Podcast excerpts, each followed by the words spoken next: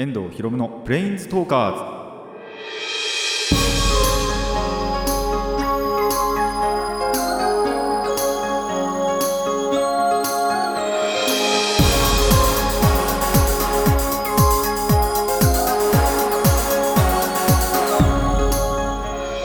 ラジオの前の皆さんこんにちは。遠藤博夢のプレインズトーカーズパーソナリティの遠藤博夢です。この番組はデジタルゲームよりもアナログゲーム派アニメや声優も大好きなこの僕遠藤博夢がマジック・ザ・ギャザリングのプレインズウォーカーがいろいろな次元を旅するがごとくいろいろなジャンルの話をする番組です。あの皆さん体調どうですか？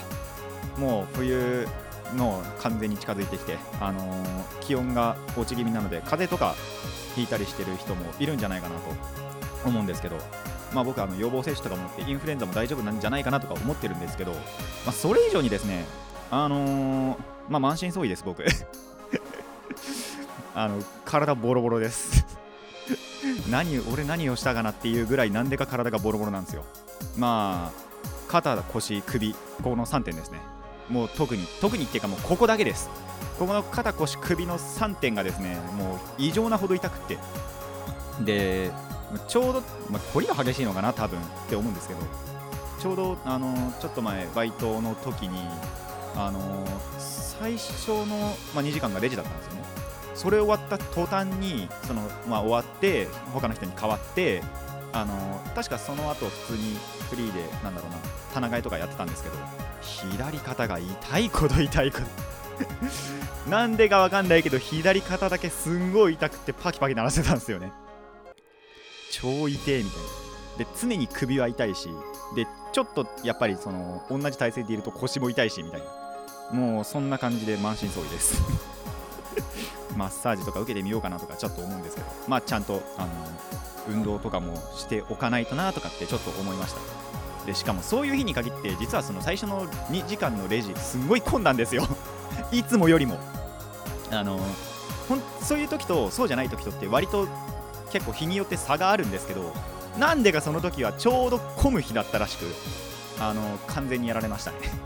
他のあのレジ内での作業もちょっと全然できなくてほとんどレジ打ってました。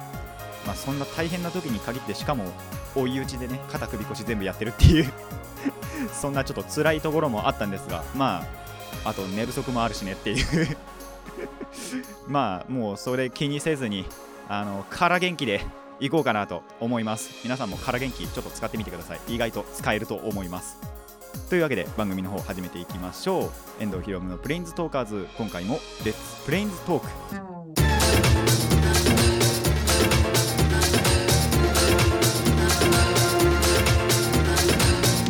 ラディキャスネット。改めましてこんにちは。遠藤ひろむです。あの前回に引き続き久しぶり話パート2をしたいと思います。それしかネタないのかよって思われちゃうかもしれないんですけど。いやそんなことないんですよ。本当になんかその一周また開けてあのー久しぶりなことをやったんでちょっとこれちらもご報告したいなと。今回また3点あります。まずはですねまあ多分半年ぐらいやってないんじゃないかなと、まあ、あの正確にどれぐらいやってないのか全く覚えてないんですけどあのプリキュアのパズルのアプリがあってそれを久しぶりに起動しました。あの妹もやってるんですけど妹の見たら結構そういう機能とかキャラクターとか追加されててああまあちょっと久しぶりにやってみるかってやってみたら結構面白くって その時ちょっと一回飽きちゃったんであのインストールしたままやめてたんですけどまあちょっと久しぶりに起動してみたら結構本当にその機能が良くなってたのとまあキャラクター増えたのは当然なんですけどっていうのがあってやりやすくなってたりしたのであこれいい修正来てるなと思いました。だからその代わりその結構やってなかった分のデータダウンロードって分かりますかね？まあアプリやってる方だと分かると思うんですけどそのまあ大体ちょっとちょくちょくね更新があるたびにそのデータダウンロードがちょいちょい入るんですよ。でそれをその貯めてた分1900件ぐらいあったかな。すっごい時間かかりましたけど。しかもその時確か家じゃなかったんでそのやり始めたのがあのやり始めたっていうかまたやり始めたのが家じゃなくて外だったんで思いっきりデータ通信の方を使ってやってたんですよ。まあ夜ご飯食べきりましたね。あの データダウンロード中に。その前から始めてちょうどあの食べ終わったぐらいであのデータダウンロードが終わってまあそこからちょいちょい始めてますけど。まあまあまた面白くなったなと思いました。でその2えっ、と卵かけご飯です。あの YouTube 見てたら卵かけご飯が無償に食べたくなってですね。ちょうどあそのバイトの日なんですけどのバイト前にあのー卵かけご飯をちょっと食べてあの夜ご飯の時間をとうに過ぎてしまうんであのやってると。なのでちょっとそれでお腹を満たしつつバイトに行くという。いやーなんか美味しかったな。久しぶりに食べたからかな。あの YouTube の方だとその専用の機械みたいなのを使ったあの究極の卵かけご飯を作ってる、まあ、人をちょっとちょいちょい見たんですけど、まあ、それじゃなく普通の卵かけご飯を食べてもまあ美味しかったんであの今日の朝も食べてきました。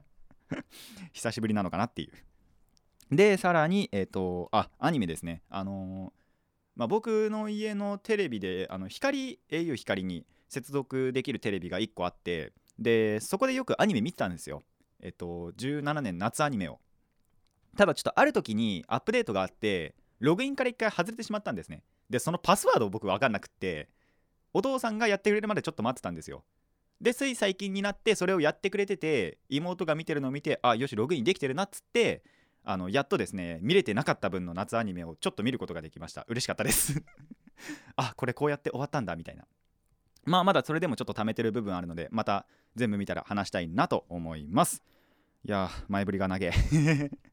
それではコーナーの方行きましょう。なんならこれもう久しぶり話で1個コーナー作ってもよかったなレベルレベルなんですけど。まあコーナー普通に行こうと思います。今回最初のコーナーこちらです。メモリー。はいというわけでですねあのいつも通りの過去のお話なんですけど。まあどれぐらいぶりかな？まあ結構ぶりですね。あのーの話を。てかこれもなんなら久しぶり話の一つなんですよね。まあその前ぶりだと思いましょう。完全に忘れてましたけど。えっと今回はですね小田原城址公園というところに行ってきました。でなんでかっていうとあのー小さい頃によく行ってたような気がするんですよ。まあてか行ってました。あのー親と一緒に。なんであのちょっと城址公園また行ってみようかなみたいな。15年ぶりとかかな多分。って思いますけど。まあそれで行ってみました。もうほとんど記憶ないです。はっきりと、ま、はっきりとは本当に覚えてなくて。まあ確かこんなのがあったような程度で行ってみたらあのーまあそんな感じだったよというのをですねあのご報告したいと思います。まあ小田原城址公園が何かというと小田原城のなんだろう跡みたいな。に、まあ、ちょっと公園をの成分を足したという感じのところです。あの詳しく見たい人はググってください。全部は伝えられません。はいというわけでですね。まああのちょっと小田原行った時にあのまさかこんなに近いとは思わなかったのでマップで調べてみたらあのあ近っつってそれで行きました。でまあ行ってみたんですけどまあ最初のうちは全く分からなかったですね。なんでかっていうと入るところが分からなかったから。多分その違う入り口のところから小さい頃は入ってたんですよ。でそれと違う今回入の入り口がまた違うところの入り口から入っちゃってなんであれこんなだったっけなって最初のパッて見た時印象があって。だってなんなら橋を渡った記憶もないんですよね。そういうなんか橋がある方から行ったんですけど。ですごいその池があって鯉がめっちゃくちゃたくさんいてちょっと写真撮ろうかなと思って撮るの忘れちゃったんですけど。でまあ進んでいくとやっとですねあのーわ分かるっていうかその記憶にあるところにたどり着いたわけですよ。まあそれがですねあのー猿がいるんですね。あのモンキーがいるんです。城址公園のなんだろうなんて言えばいいのかな。まあその一箇所に。檻があって猿が20匹ぐらいいるのかな。っていうのを発見したんですよ。でその時パッてちょっと記憶が蘇ってあそういえばこんなところあったなと。で猿がいてでなんならそこで鳩に餌をあげてたっていうことを思い出したんですね。確かあげてたよなみたいな。でまたあげて帰ろうかなって思ったらあの鳩に餌をあげないでくださいっていう看板があったんであちょっとやめました。というですねこともありましたが。であとはですねあのあこれだえっと子供遊園地っていうなんだろうな本当にちっちゃい、まあ、遊園地でもないんですけどちょっとしたその遊具施設があるんですね。でそこで遊んだわけじゃないんですけどまあそういうのがあったなっていうのはなんとなく覚えてたんですよ。まあありましたね。まだ。びっくりしました。これまだあんのみたいな。あのわかりますかね？なんなんて言えばいいんだろう。お金を入れると自動で動くなんか車とかあるじゃないですか。それが未だにあったんですよね。確かこれ乗ったよなみたいなのがそのまま残っててしかも年季入ってるんですよやっぱり。すごいボロボロだし。でそれがあったんであこれ残ってんだと思ったらすんごいびっくりしましたね。で値段見てみたら1回30円。安っつって。てか微妙っつって。びっくりびっくりっていうかあのまあびっくりしました。安いし残ってるしみたいな。まあっていうわけでですねあのー、やってたんですけどでその子供遊園地に汽車とゴーカートみたいなのがあったんですよ。ちっちゃい。でそれはですね全く覚えてなかったんですけどあのこの話を友達にしたら友達と D ですね。友達 D にしたらあのー、も結構昔からあったと。その友達も結構3歳ぐらいの時に行ってたらしくってでそれから高校が確か小田原の方なんですよね確か。なんで、あの、ちょいちょい行ってたということでその記憶がどんどん更新されててその友達は覚えてたんですけどまあ僕全然覚えてなくてこんなのあったんだレベルだったんですよね。それともその15年行ってない間にできたのかなって思ったらそんなことはなかったと いう話なんですけど。まあ友達の方はやっぱり自分よりも知ってましたね。だって象がいるとか僕覚えてなかったですもん。あのそこにはその結構まあえっと今から言うと8年前だったかな？8年、まあ、9年前ぐらいにあの象のインド象の梅子っていう象がいてまあ死んじゃその時に死んじゃったんですけどがいたっていうこともあのその友達覚えてたんであすげえなと思いました。あの僕全く覚えてなかったです。象がいたこともちょっとパッて言われてあそういえばいたかなっていうぐらいなんですよ。それぐらいもう本当に覚えてなくってはっきりしてなくって。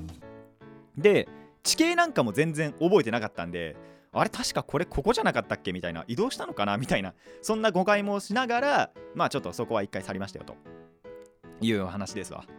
あのあの皆さんもですねたまにはその思い出探しというのを行ってみるといいんじゃないかなと思います。以上メモリアのコーナーでした。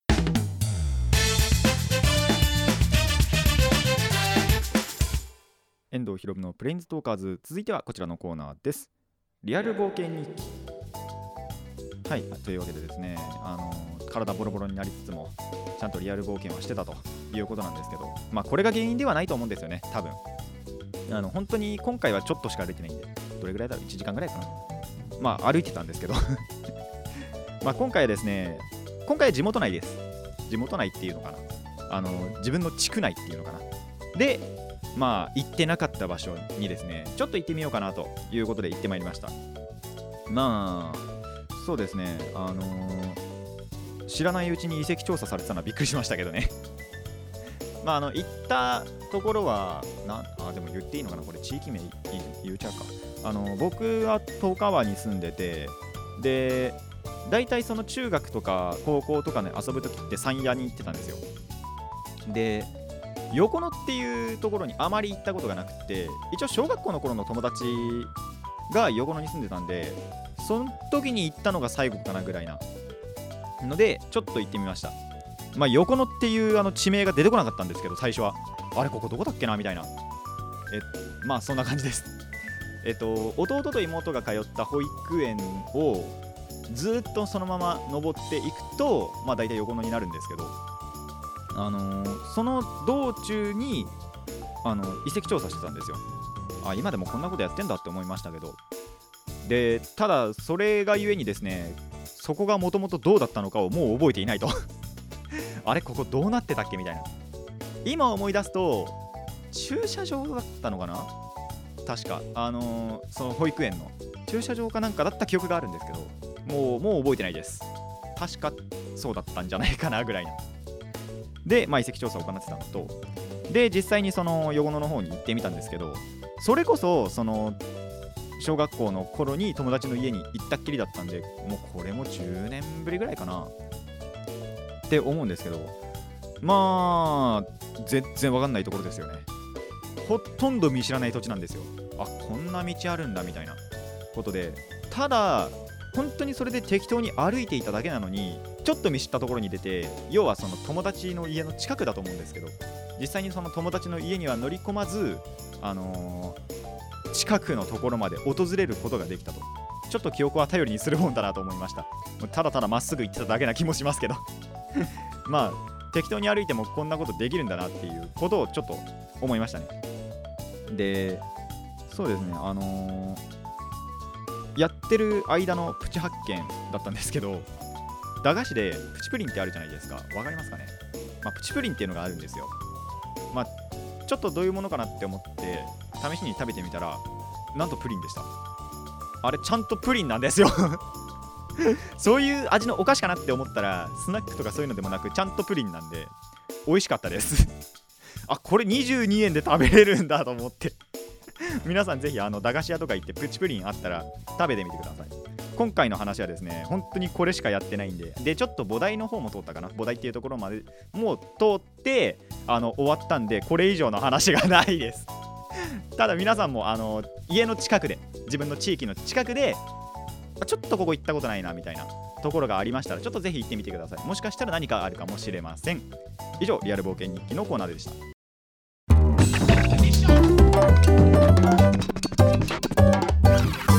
遠藤ひろむのプレインズトーカーズなんと3つ目のコーナーでございます。あの前の話でちょっと1つ前の話がねあの短かったんでもう1個ちょっとやって時間を稼ごうかなと思います。というわけで続いてのコーナーこちらです。フレンダス。はいあの最近お友達と遊んだお話をですねしたいと思います。今回集まったのは、まあ、僕と A B ここら辺はあのちょっと23回前のやつと同じでで D あのよく温泉行くやつですね。と、えー、この話では新しく入りました。E です。ただ E は結構前から普通に遊んでて話のネタにする時だけちょっとあのいなかったっていうやつなんででも普段よく遊ぶやつです。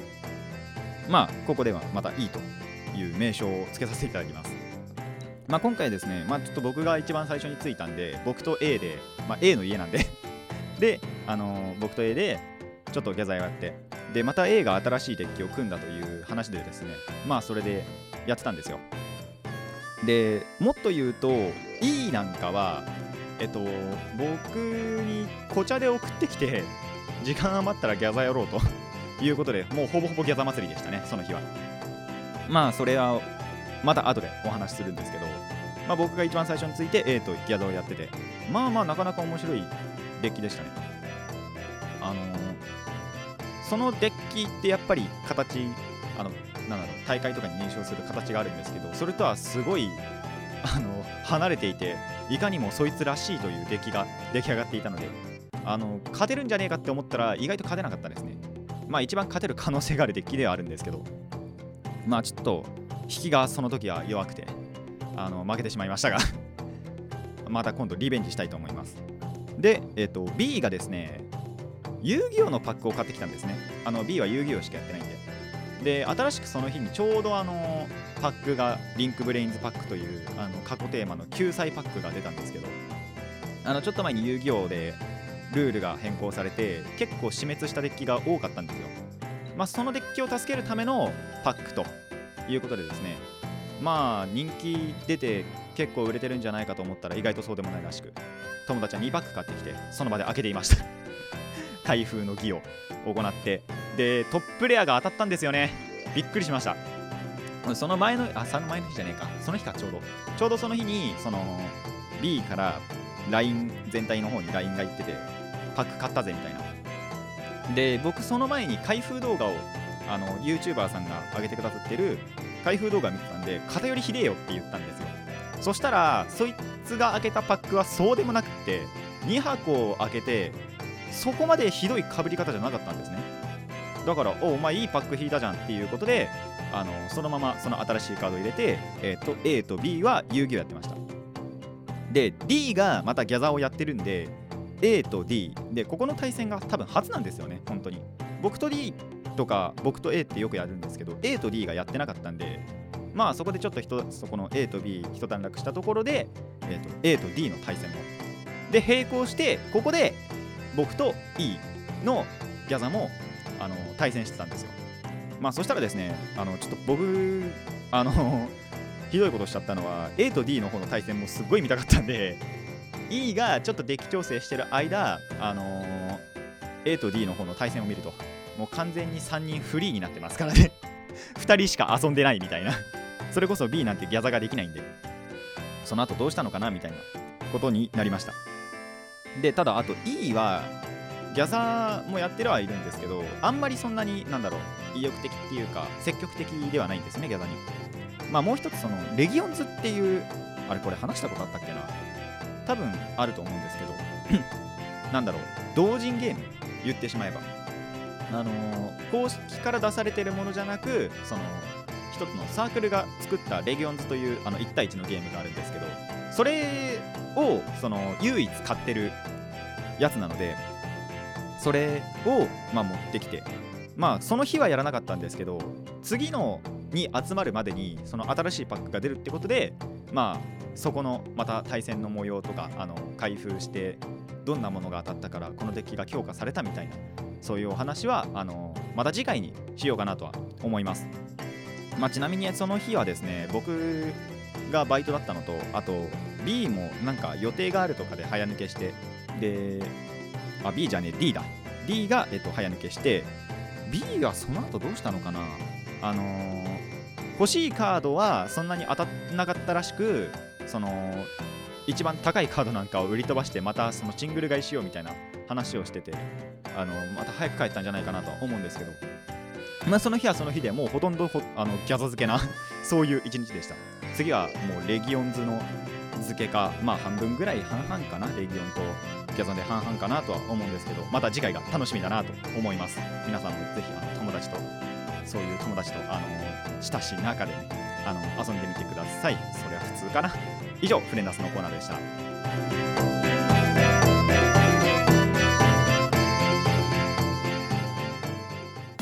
遠藤ひろむのプレンズトーカーズそろそろお別れの時間になってまいりました。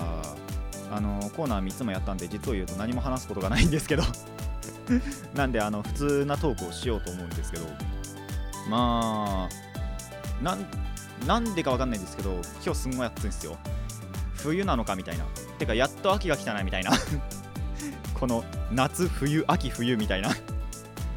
どうしたみたいな、ね、ことになっております。ちょうど今日。まあそんな日にですねあのここに来るときに重装備をしてしまったのであのこれを持ったりなんだりするのがすごいめんどくさいんですけどちょっとこの後またあの違うところに行ってカードの収集をしなきゃいけないので こんな暑い日に何をしてんだという話ではあるんですけど。まあでもちょっとあの本当組みたいデッキがあるんですよ。多分前々から言ってるんですけどあのパウパーという顧問限定構築。あのこの収録の1週間前に作ろうって思ってその小田原あその時に小田原行ったんですけどデスカード探したら全然いいの見つかんなくってその組みたいデッキのなんだろう。そもそも組みたいデッキがどういうデッキかっていうのもあんまり定まってなくてその場で決めようと思ったら全くいいカードがななかったんでやべどうすっかこれみたいな。なんか自分の手に馴染むようなのがなかったんですよね。まあパウパーなんであの顧問しかないんでどうにでもなるかもしれないんですけど。なんでこの後またあのカードを探しに違う場所へ訪れたいなと思います。まあまさかそこの時点でねあの僕がいるとかそういうのが気づく人なんて絶対いないと思うんですけど。あのまあついでにですね他のなんかいろいろ買うものあるのでそれも買えたらいいなと思います。もう今回の内容と全く関係ない話でしたがこれであの今回のラジオ終わりたいと思います。それではここで締めといきたいと思います。ここまでのお相手は遠藤ひろむでした。また次回もレッツプレインズトーク